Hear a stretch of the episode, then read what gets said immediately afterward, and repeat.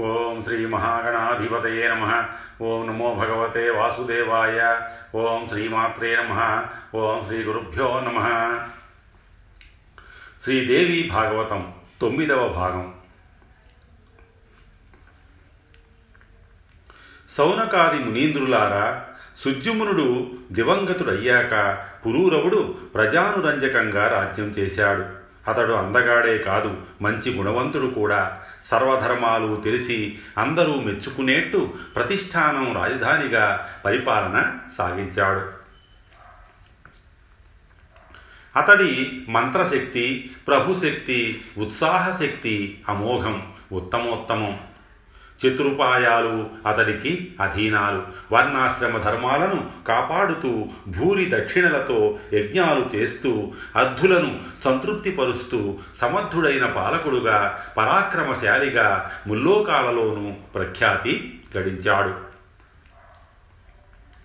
ఇతగాడి విశేషాలు ఆనోట ఆనోట ఊర్వశికి తెలిసాయి మనసు ముచ్చటపడింది. బ్రహ్మదేవుని శాపం కారణంగా భూలోకానికి వచ్చి నివసిస్తున్న ఆ ఊర్వశి పురూరవుణ్ణి వరించింది అతడు ఆమె రూప యౌవన సౌందర్యాదులకు ముచ్చటపడ్డాడు.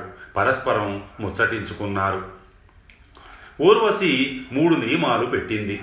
ఒకటి నేను నెయ్యి మాత్రమే భక్షిస్తాను. అది తప్ప మరొకటి నాకు పెట్టకూడదు.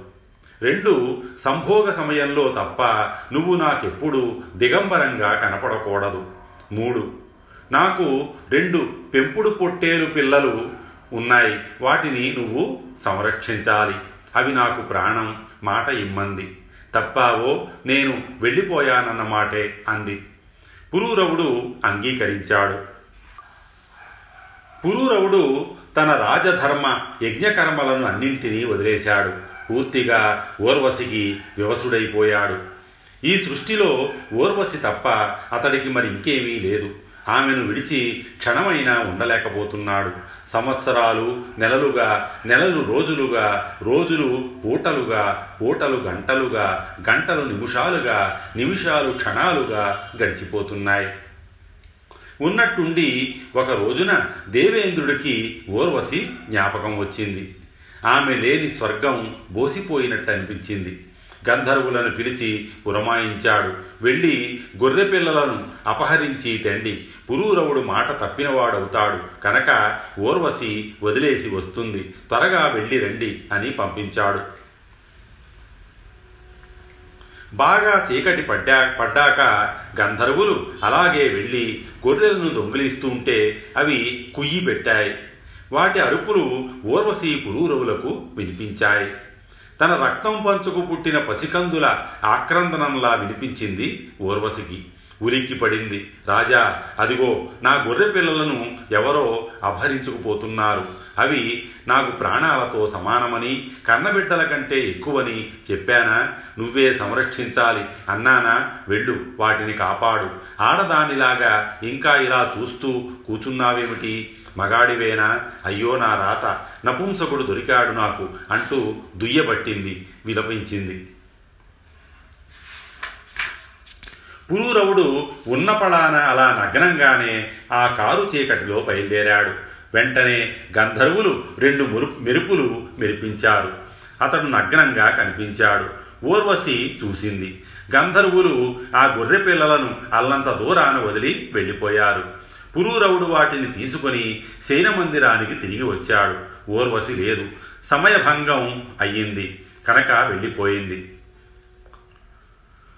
పురూరవుడు ఎంతగానో పిలపించాడు అంతటా అన్వేషించాడు. కామమోహితుడై దేశదేశాలు తిరిగాడు భూగోళం గాలించాడు. ఎట్టకేలకు కురుక్షేత్రంలో ఊర్వశి కనిపించింది. ముఖం విప్పారింది కన్నులు మెరిశాయి. ప్రియా ప్రియా ఆగు ఆగు. నన్ను విడిచిపోవడం దారుణం. ఏమి అపరాధం చేశానని? తనువు మనసు అన్నీ నీకే. నీ ఒక్కతికే సమర్పించానే. నీకే దాసుడుగా మిలిగానే ఇంత దూరం తీసుకువచ్చావు. ఇటు చూడు దయచేసి అనుగ్రహించు. నువ్వు కాదంటే ఈ శరీరాన్ని ఇక్కడే వదిలేస్తాను. కాకులు కుక్కలు పొడుచుకు తింటే తినని. మతి చెలించిన వాడిలా పురూరవుడు విలపిస్తున్నాడు.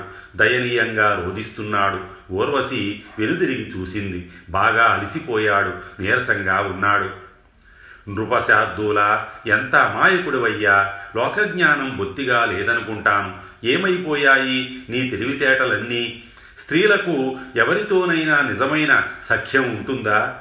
తోడేళ్ళు దొంగలు నీలాంటి ప్రభువులు మాలాంటి స్త్రీలను మరీ ఇంతగా విశ్వసించకూడదు. వెళ్ళు ఇంటికి వెళ్ళు. హాయిగా రాజ్యం ఏరుకో సుఖాలు అనుభవించు. నీ విషాదం ఇప్పుడే ఇక్కడే వదిలే ఊర్వశి చాలా స్పష్టంగా తత్వోపదేశం చేసింది. అయినా పురూరవుడికి కనువిప్పు కలగలేదు. మోహం వదలలేదు. ఒక స్థైరిణి స్నేహాన్ని నిజమని నమ్మి దుఃఖం కొని తెచ్చుకున్నాడు. అలా విలపిస్తూనే ఉన్నాడు. మహామునులారా ఇది ఊర్వశీపురూరవుల గాథ. వేదంలో మరింత విపులంగా ఉంది. నేను సంక్షేపంగా చెప్పాను. తన సమీపానికి వచ్చిన ఘృతాచిని చూసి వ్యాసుడు ఈ ఊర్వశి కథను తలుచుకున్నాడు. ఏమి చెయ్యాలో తోచలేదు. ఈ అప్సరసకు లొంగకూడదని మాత్రం అనుకున్నాడు. ఘృతాచి కూడా ఇంకొంచెం చనువు తీసుకోవడానికి జంకింది. శపిస్తాడేమోనని భయపడింది. చిలక రూపం ధరించింది. అటూ ఇటూ గెంతింది. మరింత అద్భుతంగా కనిపించింది. వ్యాసుడు మరింతగా కలవరపడ్డాడు. తనువంతా మన్మథ వివసం అయ్యింది. సర్వాంగాలు స్వాధీనం తప్పి తిరుగుబాటు చేస్తున్నట్టు అనిపించింది. అయినా గొప్ప ధైర్యంతో మనస్సును చిక్కపట్టుకున్నాడు. నిలువరించలే నిలువరించుకోలేకపోతున్నాడు. గుండె జారిపోతోంది. ఘృతాచి ఘృతాచి అంటోంది. అరణిలో అగ్నిమథనం జరుగుతోంది. వేగం పెరిగింది. వీర్యస్ఖలనం అయ్యింది అరణిలో పడింది. చిలకడం కొనసాగింది. అరణి నుంచి పుత్రుడు జన్మించాడు. ముమ్మూర్తుల వ్యాసుడే. హవ్యంతో భగ్గుమన్న యాగాగ్నిలాగా ఉన్నాడు. వ్యాసుడు నివ్వెరపోయాడు. ఏమిటిది? అని క్షణకాలం ఆలోచించాడు. శివుడిచ్చిన వరం జ్ఞాపకం వచ్చింది. అరణీగర్భ సంభూతుడు తేజోరూపి పుత్రుడు జన్మించాడని సంబరపడ్డాడు. మరొక అగ్నిలా ఉన్నాడని మురిసిపోయాడు. గంగాజలంతో స్నానం చేయించాడు. జాతకర్మలు నిర్వహించాడు. ఆకాశం నుంచి పుష్పవృష్టి కురిసింది. దేవదుందుభులు బ్రోగాయి గంధర్వులు గానం చేశారు. అప్సరసలు నృత్యం చేశారు. విద్యాధర నారద తుంబురులు తండ్రి కొడుకులను స్తుతించారు. అతడి కోసం కృష్ణాజనము దండ కమండలువులు ఆకాశం నుంచి ఆవిర్భవించాయి. అంతరిక్షాత్ పాపతోర్వ్యాం దండ కృష్ణాజినం శుభం కమండలుస్తదా దివ్య సుఖస్యార్థే ద్విజోత్తమా. వెంట వెంటనే ఆ బాలుడు మహా తేజస్విగా ఎదిగాడు. శాస్త్రీయంగా ఉపనయనం జరిగింది. తండ్రికి లాగానే ఇతడికి పుట్టుకతోనే వేదాలన్నీ బుద్ధిస్తం అయ్యాయి. సుఖీరూపం ధరించిన ఘృతాచిని చూడడం వల్ల జన్మించాడు కనుక సుతుడికి సుకుడు అని నామకరణం చేశాడు వ్యాసుడు.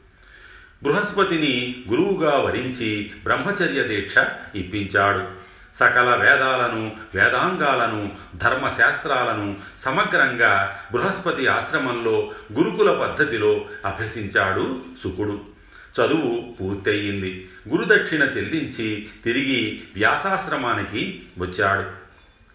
సంబరపడుతూ తండ్రి ఎదురు ఎదురు వెళ్ళి ప్రేమగా కౌగిలించుకొని శిరస్సు మూర్కొన్నాడు. కుశలం అడిగి చదువు సంధ్యల విషయం అడిగి మురిసిపోయాడు. అందమైన ఒక మునికన్యను చూసి సుకుడికి వివాహం చెయ్యాలనుకున్నాడు.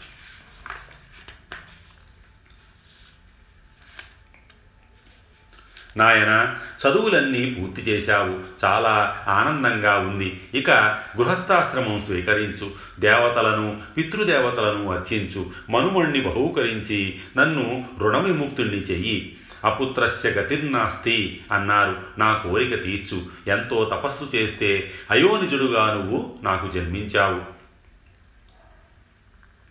వ్యాసుడు ఇలా తనలో తానుగా మాట్లాడేస్తున్నాడు. సుకుడు కల్పించుకొని అడ్డుకట్ట వేశాడు. తండ్రి మీరేమంటున్నారో నాకు తెలియడం లేదు. మీరు ధర్మజ్ఞులు తత్వం తెలిసినవారు నేను మీకు శిష్యుణ్ణి ఆజ్ఞాపించండి చేస్తాను అన్నాడు. తనయ నీకోసమని నూరేళ్ళు తపస్సు చేశాను. ఎంతో శ్రమపడ్డాను. శివానుగ్రహం వల్ల నువ్వు జన్మించావు. ఏ మహారాజునో అడిగి నీకు పుష్కలంగా ధనం సమకూరుస్తాను. యవ్వనంలో ఉన్నావు. సుఖాలు అనుభవించు. తండ్రి అసలు ఈ మానవ లోకంలో ఆరోగ్యకరమైన సుఖం అంటూ ఏదైనా ఉన్నదా? ప్రతి సుఖంలోనూ దుఃఖస్పర్శ తప్పదు కదా మరి నీ వంటి ప్రాజ్ఞులు వాటిని నిజంగా సుఖాలు అంటారా? అనరుగా?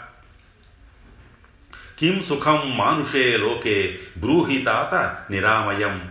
దుఃఖ విద్ధం సుఖం ప్రాజ్ఞ నవదంతి సుఖం కిలా. పోని నువ్వన్నట్టు వివాహం చేసుకుంటానే అనుకో ఆవిడకి వశవత్తిని కావలసిందేగా? పరతంత్రుడికి అందున స్త్రీ విజితుడికి సుఖం ఏమిటి? ఇనుప సంకెళ్ళలోనో కొయ్య బోనుల్లోనో తగులుకొన్నవాడికి ఒకప్పటికి కాకపోతే ఒకప్పటికైనా మోక్షం ఉంటుందేమో గాని దారపుత్ర రూపమైన సంసార బంధంలో ఇరుక్కున్నవాడు ఎప్పటికీ బయటపడలేడు. మలమూత్ర సంభూతమై మలమూత్ర భరితమైన ఈ దేహం మీద జ్ఞానులకు కోరిక ఉండదు. పైగా నేను అయోనిజుణ్ణి. నాకు యోని విషయకరమైన కోరికలు ఎలా ఉంటాయి? ఎందుకు ఉంటాయి? అంతేకాదు తండ్రి నాకు మరో జన్మ అంటూ ఉంటే అప్పుడు కూడా అయోనిజుడుగానే పుట్టాలనుకుంటున్నాను. అద్భుతమైన ఆత్మానందాన్ని విడిచిపెట్టి ఈ మలమూత్ర సుఖాలు నాకెందుకు? వ్యాసమహర్షి వేదాలు అధ్యయనం చేశాను. అవి కర్మ మార్గాన్ని ఉపదేశిస్తాయి. ఆ మార్గం హింసామయం. ఇదొక వైరుధ్యం. మరొకటి బృహస్పతి కదా నాకు గురువు? ఆయన స్వయంగా సంసార సముద్రంలో మునిగినవాడు. ఆయన హృదయాన్ని అవిద్య ఆవరించింది. నన్నెలా తరింపజేస్తాడు చెప్పు? రోగగ్రస్తుడైన వైద్యుడు మరొక రోగికి వైద్యం చేసినట్టు మోక్షార్థినైన నాకు అటువంటి బృహస్పతి గురువుగా ఉండడం వట్టి విడంబన నటన. అందుకే ఆ గురువుకి నమస్కారం పెట్టి నీ దగ్గరికే వచ్చాను. సంసార సర్పం అంటే నాకు చచ్చే భయం. తత్వబోధ చేసి నువ్వే నన్ను కాపాడాలి. ఘోరమైన ఈ సంసారంలో పడి కొట్టుకోవడం మొదలు పెడితే ఇక దానికి అంతమంటూ ఉండదు. రేయింబవళ్ళు సూర్యుడిలా అవిశ్రాంతంగా పరిభ్రమించవలసిందే. ఆలోచించి చూస్తే ఈ సంసారంలో ఏ సుఖము లేదు. కానీ మూఢులు పేడలో పురుగుల్లాగా అదే సుఖం అనుకుంటూ ఉంటారు. వేదశాస్త్రాలు చదివిన వారు సంసార లంపటులయ్యారంటే వారికన్నా మూర్ఖులు ఉండరు. వాళ్ళకన్నా కుక్కలు గుర్రాలు పందులు నయం. దుర్లభమైన మానవ జన్మ ఎత్తి అత్యుత్తమ విద్యలైన వేదశాస్త్రాలను అధ్యయనం చేసి వచ్చి వచ్చి సంసారంలో పడ్డాన పడ్డాడంటే వాణ్ణి ఎవడు రక్షిస్తాడు? వాడికింకా ముక్తి ఉంటుందా? అటువంటి వాణ్ణి పండితుడని కీర్తించడం కన్నా అన్యాయము ఆశ్చర్యము ఉందా? నా దృష్టిలో ఈ సంసార బంధంలో ఇరుక్కోని వాడే అసలైన పండితుడు మేధావి శాస్త్ర పారంగతుడు భవబంధాలను విడిపించుకోవడానికి పనికిరాని చదువు చదివే కాదు. దానికోసం శ్రమ పడటం వృధా. గృహస్థాశ్రమం గృహస్థాశ్రమం అంటున్నారే. ఈ గృహ శబ్దానికి అర్థం ఏమిటి? గృహణాతి ఇది గృహం. పురుషుణ్ణి పట్టి బంధిస్తుంది కనుక గృహం. అదొక చెరసాల. అందులో సుఖం ఏమిటి? తండ్రి అదంటేనే నాకు భయం. గృహ్ణాతి పురుషం యస్మాత్ గృహం తేన ప్రకీర్తిదం. క్వ సుఖం బంధనాగారే తేన భీతోస్మ్యహం పిత. పూర్వజన్మలో పండితులై పుణ్యం చేసుకొని ఇప్పుడు మానవ జన్మ ఎత్తి మళ్ళీ బంధనాల్లో తెలిసి తెలిసి తగులుకుంటున్నారంటే వాళ్ళు ఎంత విధివంచితులో కదా ఎంత మందమతులో కదా సుకుడి ప్రసంగం ప్రవాహంలా సాగుతోంది. ఈసారి అడ్డుకట్ట వెయ్యడం వ్యాసుడి వంతు అయ్యింది గంభీరంగా బదులు పలికాడు. పుత్రక గృహం బంధనాగారం కాదయ్యా. అది బంధన కారణం కూడా కాదు. మనస్సు అన్నింటికీ కారణం. అది గనక బంధరహితంగా ఉంటే గృహస్థాశ్రమంలో ఉండి కూడా మోక్షాన్ని పొందవచ్చు.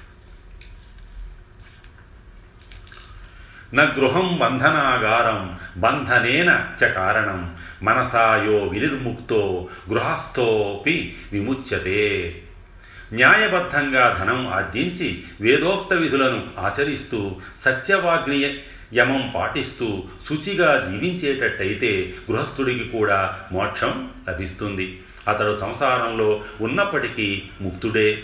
బ్రహ్మచారి వానప్రస్థుడు సన్యాసి మూడు ఆశ్రమాల వారు మధ్యాహ్నం అయ్యేసరికి గృహస్థుణ్ణే ఆశ్రయిస్తారు. సత్యవాదులై శుచిగా శ్రద్ధగా అన్నదానాధికం చేస్తూ గృహమేధులు తక్కిన ఆశ్రమాల వారికి మహోపకారం చేస్తున్నారు. గృహస్థాశ్రమం అన్నింటిలోకి ఉత్తమోత్తమం. అంతకు మించిన ధర్మం లేదు. అందుకే వశిష్ఠుడు మొదలైన జ్ఞానులు ఎందరెందరో గృహమేధులయ్యారు. వేద మార్గంలో పయనించే గృహస్థులకు స్వర్గము మోక్షము ఉత్తమ జన్మ ఏది కోరుకుంటే అది లభిస్తుంది. బిడ్డ ధర్మవేత్తలు ఒక మాట చెప్పారు. ఒక ఆశ్రమం నుంచి ఒక ఆశ్రమానికి అధిరోహించాలని నువ్వు బ్రహ్మచర్యాశ్రమంలో ఉన్నావు. ఇప్పుడు గృహస్థాశ్రమంలోకి ప్రవేశించాలి. అటుపైని వానప్రస్థ సన్యాసాదులు అంతేకాని దుముకుళ్ళు చెల్లవు. అందుచేత గార్హపత్యాగ్నిని సముపాసించు. దేవతలను పితృదేవతలను మనుష్యులను ఆరాధనలతో సంతృప్తిపరచు. పుత్రుణ్ణి పొంది అతన్ని గృహస్థును చేసి వానప్రస్థం స్వీకరించు. అది పూర్తి చేసి సన్యాసాశ్రమంలో ప్రవేశించు. ఇంద్రియాలున్నాయే ఇవి అవ్వడానికి ఐదే కాని గొప్ప మాదక ద్రవ్యాలు అందులోనూ అవివాహితుణ్ణి మరీ ఇబ్బంది పెడతాయి. ఇంద్రియాణి మహాభాగ మాదకాని సునిశ్చితం. అదారస్య దురంతాని పంచైవ మనసా సహా. అందుచేత వివాహం చేసుకో. ఇంద్రియ జయం కోసం తపస్సు చెయ్యి. విశ్వామిత్రుడు చూడు మూడు వేల సంవత్సరాల పాటు నిరాహారుడై తపస్సు చేసి ఇంద్రియాలను జయించాడు. అయినా మేనకను చూసి మోహితుడయ్యాడు. శకుంతల జన్మించింది. నా తండ్రి పరాశరుడు నావ మీద నదిని దాటుతూ దాసరాజు కూతుర్ని చేపల కంపు కొడుతూ నల్లగా ఉండే సత్యవతిని చూసి మదనబాణ పీడితుడయ్యాడు. వెంటనే చేపట్టాడు. బ్రహ్మదేవుడు కూడా సొంత కూతురునే చూసి మోహపడ్డాడు. రుద్రుడు వారించాడనుకో కాబట్టి నువ్వు కూడా వివాహం చేసుకో. కులము రూపము ఉన్న కన్యను పెళ్ళాడు. వేద మార్గంలో పయనించు. వ్యాసుడు ఇంత విపులంగా ఉపదేశం చేసినా సుకుడిలో మార్పు రాలేదు. అతడి నిర్ణయం మారలేదు. ఖండితంగా చెప్పాడు. తండ్రి నువ్వు వెయ్యి చెప్పు లక్ష చెప్పు. నేను మాత్రం గృహస్థాశ్రమం స్వీకరించనుగాక స్వీకరించను. అది దుఃఖకరం వలలాంటిది నిత్య బంధనం. అందులో పడితే ధనచింత తప్ప మరొకటి ఉండదు. పోనీ అని ధన సంపాదన చెయ్యకపోతే తన వాళ్ళే తనను హింసిస్తారు పీడిస్తారు. ఇంద్రుడంతటి వాడికే సుఖం లేదంటే ఇక ఇతరుల సంగతి చెప్పాలా? ఇంద్రుడు అన్ని విధాలా సంపన్నుడే త్రిలోకాధిపతి. ఆ పీఠాన్ని ఆ సంపదను కాపాడుకోవడానికి అతడు పడే పాట్లు ఇన్ని అన్నీనా? ఎవరు తపస్సు చేసుకుంటున్నా అతడికి దుఃఖమే. ఎన్ని విఘ్నాలు కల్పిస్తాడో సాక్షాత్తు లక్ష్మీదేవికి మగడై విష్ణుమూర్తి సుఖపడుతున్నాడంటావా? ఎప్పుడు దానవులతో జగడాలు యుద్ధాలును. బ్రహ్మదేవుడి పరిస్థితి ఇంతేనాయే. తపస్సులైన రాక్షసులకి వరాలు ఇస్తే ఒకతంట ఇవ్వకపోతే ఒకతంట పార్వతీపతి అవస్థ ఇంతకన్నా మెరుగేమీ కాదు. అందుకే ఈ ముగ్గురు ఎప్పుడూ తపస్సులు చేసుకుంటూనే ఉంటారు. ఇంతటి ధనవంతులే సుఖనిద్రకు నోచుకోలేదంటే నిర్ధనులైన మామూలు మనుషుల సంగతి చెప్పాలా? కదాచిన్న సుఖీసేతే ధనవానపి లోలుప. నిర్ధనస్తు కథం తాత సుఖం ప్రాప్నోతి మానవ. అన్నీ తెలిసి ఓ మహర్షి నన్ను నీ కుమారుణ్ణి ఈ సంసార కోపంలోకి దింపాలని చూస్తున్నావా? నీకిది భావ్యమా? సంసారంలో సుఖాలు లేకపోగా అన్నీ దుఃఖాలేనాయే జన్మ దుఃఖం జరా దుఃఖం మరణ దుఃఖం మలమూత్రాలు నిండిన గర్భవాసం చెయ్యడం పునర్దుఃఖం. వీటన్నిటికన్నా మించిన దుఃఖం మరొకటి ఉంది. అది తృష్ణాలోభ దుఃఖం. సంసార పోషణ కోసం ధన సహాయం కోరి పరుల దగ్గర చెయ్యి చాచడం మరణాన్ని మించిన దుఃఖం. ఇలా సంపాదించి జీవించే విప్రులు బుద్ధిబలం బొత్తిగా లేనివారు. వారి బతుకు దినదిన మరణం. రోజూ చావే. ఇన్ని శాస్త్రాలు చదివి మహావిద్వాంసులై వెళ్ళి ధనవంతుల గుమ్మాల్లో నిలబడి వారిని స్థుతించడం ఇది ఎంత చావు? ఇదంతా ఎందుకుట? సంసార పోషణ కోసం. సంసారమే లేకపోతే ఒక పొట్ట నింపుకోవడానికి ఇన్ని దైన్యాలు అవసరం లేదు కదా. హాయిగా అడవుల్లో పళ్ళు నీళ్ళతో పొట్ట నింపుకోవచ్చుగా. అందుచేత మరొకసారి మనవి చేస్తున్నాను. సంసారానికి నేను సర్వాత్మన విముఖుణ్ణి. యోగశాస్త్రం నేర్పు జ్ఞానశాస్త్రం సుఖప్రదం. కర్మకాండ అంటే మాత్రం నాకు సుతరాము గిట్టదు. జన్మదాత దయచేసి కర్మక్షయోపాయం ఉపదేశించు. వర్తమాన ప్రారబ్ధ సంచిత కర్మలు మూడు నశించే మార్గం తెలియజేయి. అంతేగాని నారీ బాహుబంధాల్లోకి నన్ను నెట్టకు. జలజాక్షి అంటే అచ్చం జలగే. తెలియకుండా రక్తం పీల్చేస్తుంది. హావభావ చేష్టలకు మూర్ఛితుడై మగాడు కానుకోలేడు.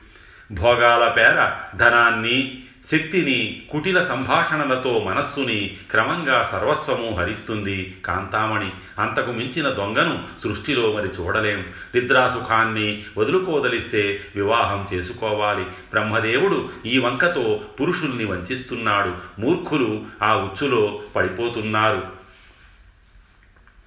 భోగైర్వీర్యం ధనం పూర్ణం మనః కుటిలభాషణై కాంతాహరతి సర్వస్వం కహ స్థేనస్తాదృశోపర సుకుడు ఇంత వైరాగ్యంతో మాట్లాడుతూ ఉంటే వ్యాసుడు చాలా దిగులు పడ్డాడు. ఏమి చెయ్యాలో తోచలేదు. ఎలా ఒప్పించాలో అర్థం కాలేదు. కళ్ళ వెంట నీళ్ళు బొటబొటా కారాయి. మనస్సు బడలిపోయింది. శరీరంలో వణుకు మొదలయింది సుకుడు ఆశ్చర్యపోయాడు. కళ్ళు విప్పార్చి చూశాడు. ఆలోచనలో పడ్డాడు.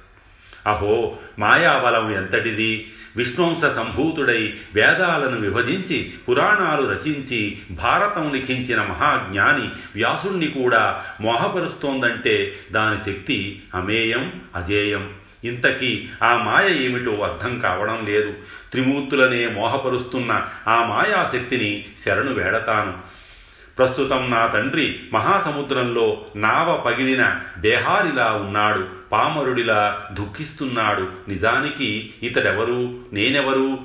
ఎలా ఇక్కడికి వచ్చాను? ఈ భ్రాంతి ఏమిటి? పంచభూతాలతో నిర్మితమైన శరీరాలకు పితాపుత్ర వాసన ఏమిటి? మాయావులను కూడా మాయ చేసే మహామాయ ఇది. వ్యాసుడే ఇలా రోధిస్తున్నాడంటే దీనికి తిరుగులేదన్నమాటే. ఇలా ఒక నిశ్చయానికి వచ్చిన సుకుడు మనస్సులో ఒకసారి మాయాదేవికి నమస్కరించాడు. దీనుడై శోకార్ణవంలో మునుగుతున్న వ్యాసుడికి మరింత చేరువయ్యాడు.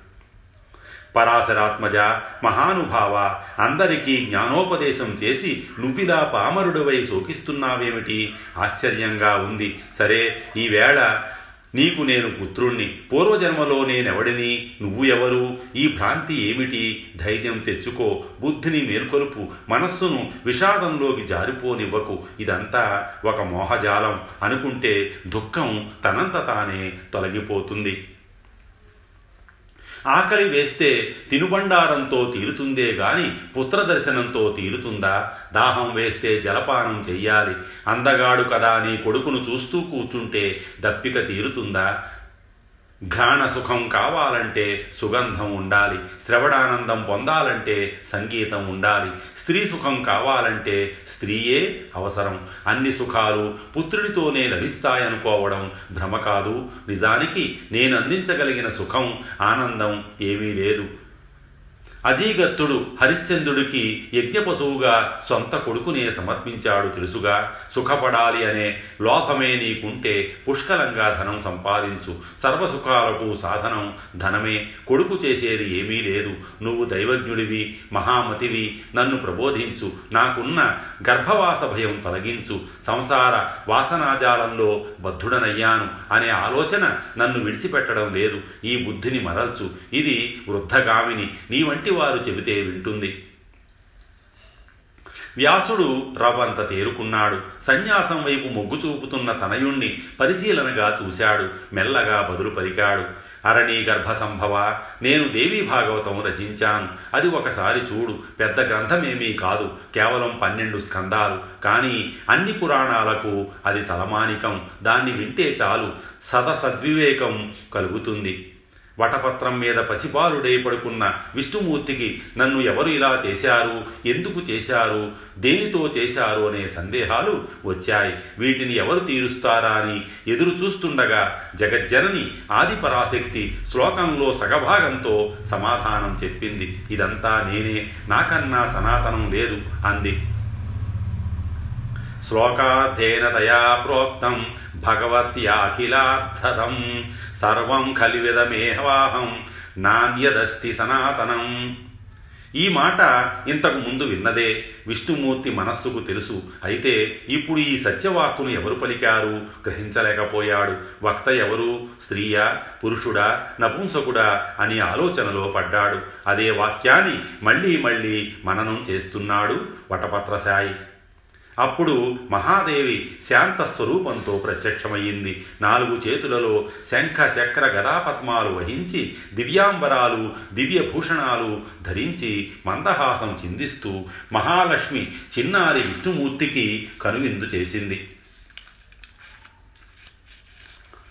ఆమె చుట్టూ ఆమె అంశతో ఆమెలాగే ఉన్న చెలికత్తెలు ఉన్నారు. రతి భూతి బుద్ధి మతి కీర్తి స్మృతి ధృతి శ్రద్ధ మేధ స్వధ స్వాహ క్షుధ నిద్ర దయ గతి తుష్టి పుష్టి క్షమ లజ్జ ద్రుంబ తంద్రా శక్తులు విడివిడిగా ఆమెను పరివేష్టించి ఉన్నారు. అందరూ ఆయుధాలు ధరించారు. సువర్ణ భూషణాలు ధగధగలాడుతున్నాయి. మెడలలో ముత్యాల దండలు మందార మాలికలు ప్రకాశిస్తున్నాయి. బాలముకుందుడు అందరినీ చూశాడు ఆశ్చర్యపోయాడు. వీరంతా ఎవరు? ఎక్కడి నుంచి వచ్చారు? నేను ఈ వటపత్రం మీదకి ఎలా వచ్చాను? ఎవరు తెచ్చారు? శిశువును చేసింది ఎవరు? అసలు ఈ మర్రియాకు వటపత్రం ఎక్కడి నుంచి వచ్చింది? ఈవిడ నా జననీయ? లేదా మరేదైనా మాయయా? ఇప్పుడు దర్శనం ఎందుకిచ్చినట్టు? నేనిక్కడ ఉండవచ్చునా? ఎటైనా వైదొలగాల. ఏమి మాట్లాడాలి? బాలుణ్ణి కనుక మౌనంగా ఉండిపోనా? సందేహాలు ముసురుకున్నాయి. స్వస్తి శ్రీ ఉమామహేశ్వర పరబ్రహ్మార్పణమస్తు.